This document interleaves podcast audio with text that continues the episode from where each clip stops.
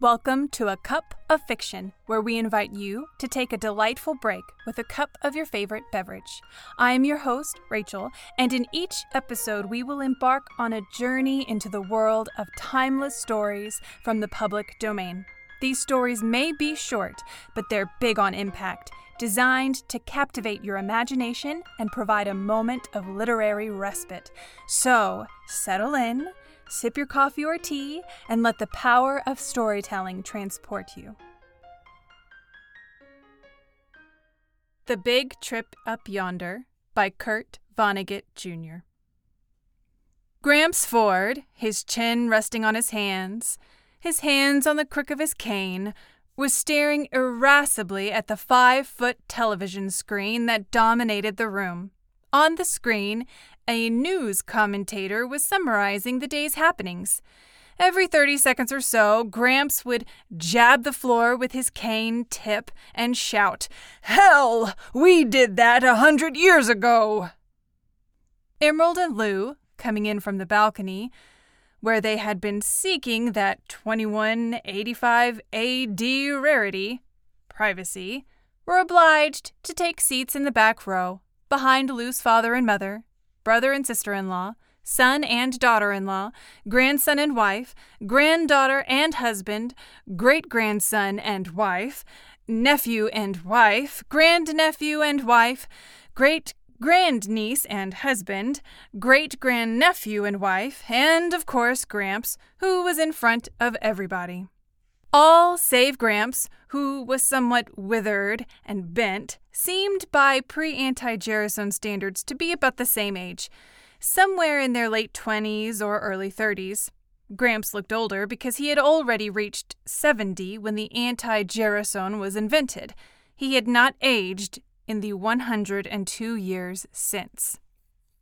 Meanwhile, the commentator was saying, Council Bluffs, Iowa was still threatened by stark tragedy, but 200 weary rescue workers have refused to give up hope and continue to dig in an effort to save Elbert Hagedorn, 183, who has been wedged for two days in a. I wish he'd get something more cheerful, Emerald whispered to Lou. Silence! cried Gramps. Next one shoots off his big bazoo while the TV's on is gonna find hisself cut off without a dollar. His voice suddenly softened and sweetened. When they wave that checkered flag at the Indianapolis Speedway, and old Gramps gets ready for the big trip up yonder. He sniffed sentimentally, while his heirs concentrated desperately on not making the slightest sound. For them, the poignancy of the prospective big trip had been dulled somewhat through having been mentioned by Gramps about once a day for fifty years. Dr. Brainerd Keyes Bullard, continued the commentator, president of Wyandotte College, said in an address tonight that most of the world's ills can be traced to the fact that man's knowledge of himself has not kept pace with his knowledge of the physical world. Hell! snorted Gramps. We said that a hundred years ago. In Chicago tonight, the commentator went on, a special celebration is taking place in the Chicago Lying In Hospital. The guest of honor is Lowell W. Hitz, age zero. Hitz, born this morning, is the 25 millionth child to be born in the hospital. The commentator faded and was replaced on the screen by young Hitz, who squalled furiously. Hell, whispered Lou to Emerald. We said that a hundred years ago. I heard that, shouted Gramps. He snapped off the television set, and his petrified descendants stared silently at the screen. You there, boy! I didn't mean anything by it, sir, said Lou, aged a hundred and three. Get me my will! You know where it is! You kids all know where it is! Fetch, boy! Gramps snapped his gnarled fingers sharply.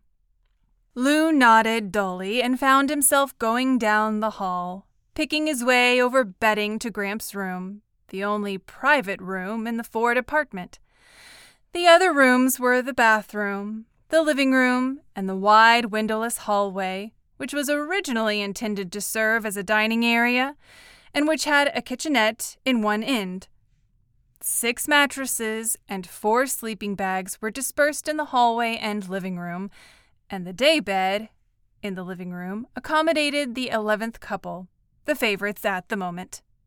On Gramps' bureau was his will, smeared, dog eared, perforated, and blotched with hundreds of additions, deletions, accusations, conditions, warnings, advice, and homely philosophy.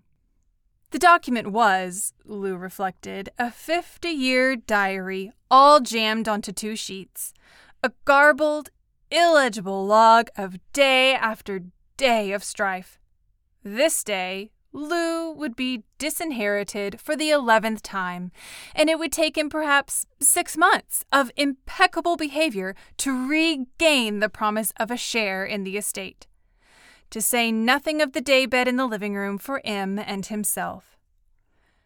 Boy! called Gramps. Coming, sir. Lou hurried back into the living room and handed Gramps the will. Pin!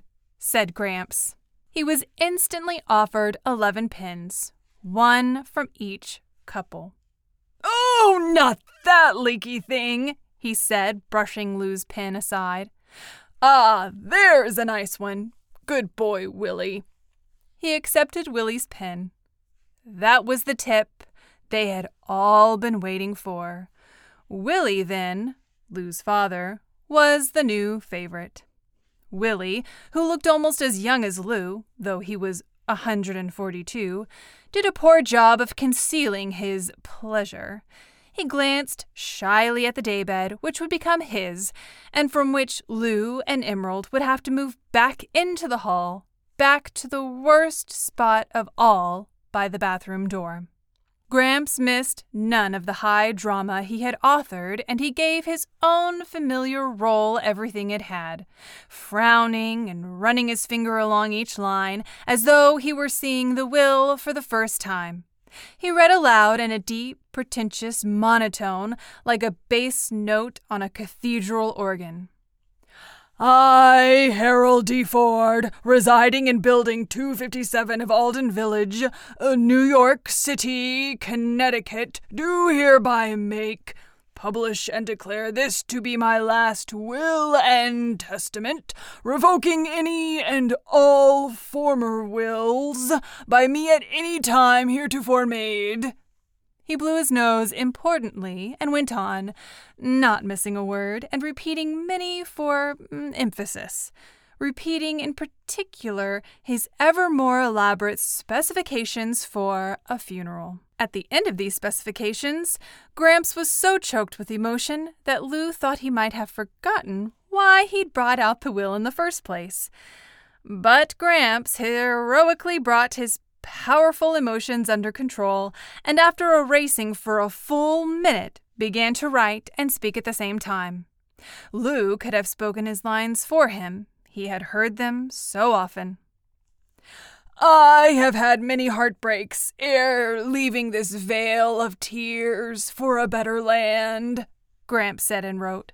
But the deepest hurt of all has been dealt me Bye. He looked around the group, trying to remember who the malefactor was. Everyone looked helpfully at Lou, who held up his hand resignedly. Gramps nodded, remembering and completing the sentence. My great grandson, Louis J. Ford. Grandson, sir, said Lou. Don't quibble, you're in deep enough now, young man, said Gramps, but he made the change. And from there, he went without a misstep through the phrasing of the disinheritance, causes for which were disrespectfulness and quibbling. In the paragraph following, the paragraph that had belonged to everyone in the room at one time or another, Lou's name was scratched out, and Willie's substituted as heir to the apartment and, the biggest plum of all, the double bed in the private bedroom. So, said Gramps, beaming. He erased the date at the foot of the will and substituted a new one, including the time of day. Well, time to watch the McGarvey family.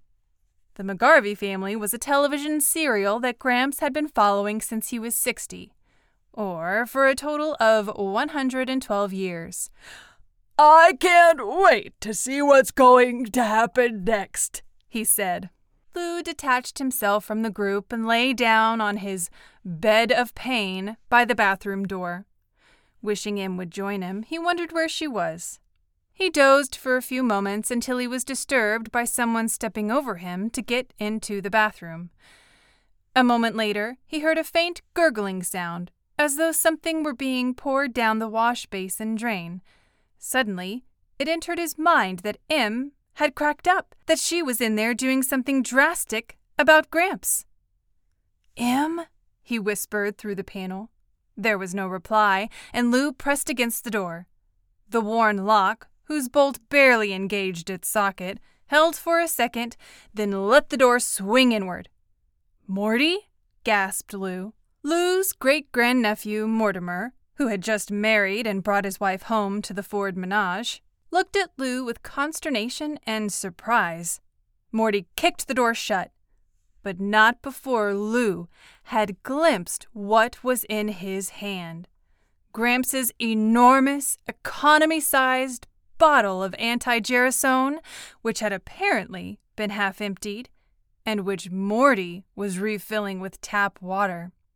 A moment later, Morty came out, glared defiantly at Lou and brushed past him wordlessly to rejoin his pretty bride. Shocked, Lou didn't know what to do. He couldn't let Gramps take the mouse-trapped anti-gerasone.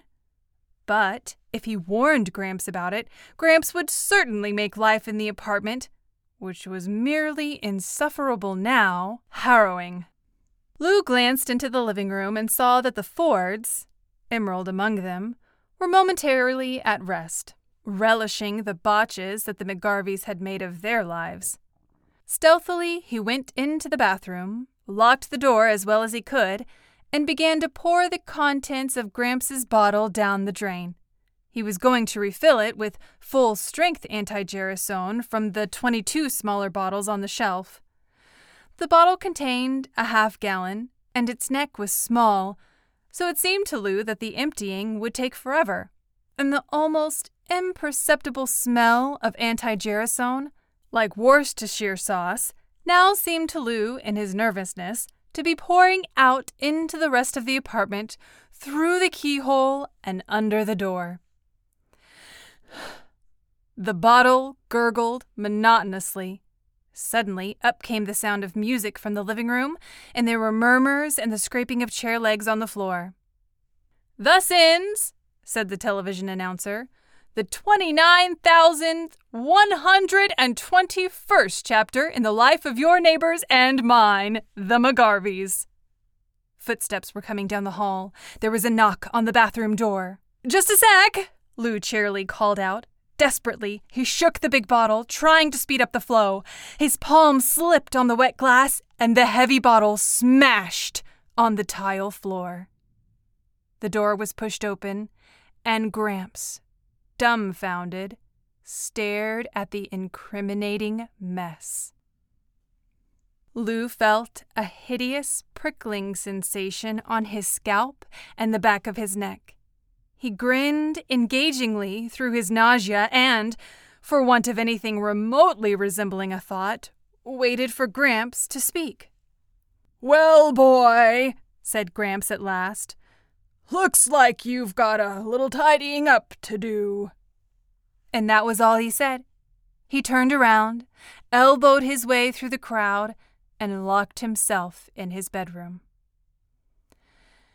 The Fords contemplated Lou in incredulous silence a moment longer, and then hurried back to the living room as though some of his horrible guilt would taint them, too, if they looked too long. Morty stayed behind long enough to give Lou a quizzical, annoyed glance. Then he also went into the living room, leaving only Emerald standing in the doorway. Tears streamed over her cheeks. Oh, you poor lamb! Please don't look so awful. It was my fault. I put you up to this with my nagging about Gramps. No, said Lou, finding his voice. Really, you didn't. Honest, Em, I was just. You don't have to explain anything to me, hun. I'm on your side, no matter what. She kissed him on one cheek and whispered in his ear. It wouldn't have been murder, hun. It wouldn't have killed him. Wasn't such a terrible thing to do. It just would have fixed him up so he'd be able to go any time God decided he wanted him. What's going to happen next, Em? said Lou. What's he going to do? Lou and Emerald stayed fearfully awake almost all night, waiting to see what Gramps was going to do. But not a sound came from the sacred bedroom. Two hours before dawn, they finally dropped off to sleep. This was part one of The Big Trip Up Yonder by Kurt Vonnegut Jr. Stay tuned for part two. As your cup empties and the final words of our story linger in the air, we hope you have enjoyed this brief escape into the world of classic tales. Join us again on the next episode of A Cup of Fiction. If you enjoyed what you heard today, don't forget to subscribe and leave a review. If you really loved the episode, consider buying the narrator a coffee on our Patreon page. Until next time, may your moments be filled with the inspiration of the joy of a good story.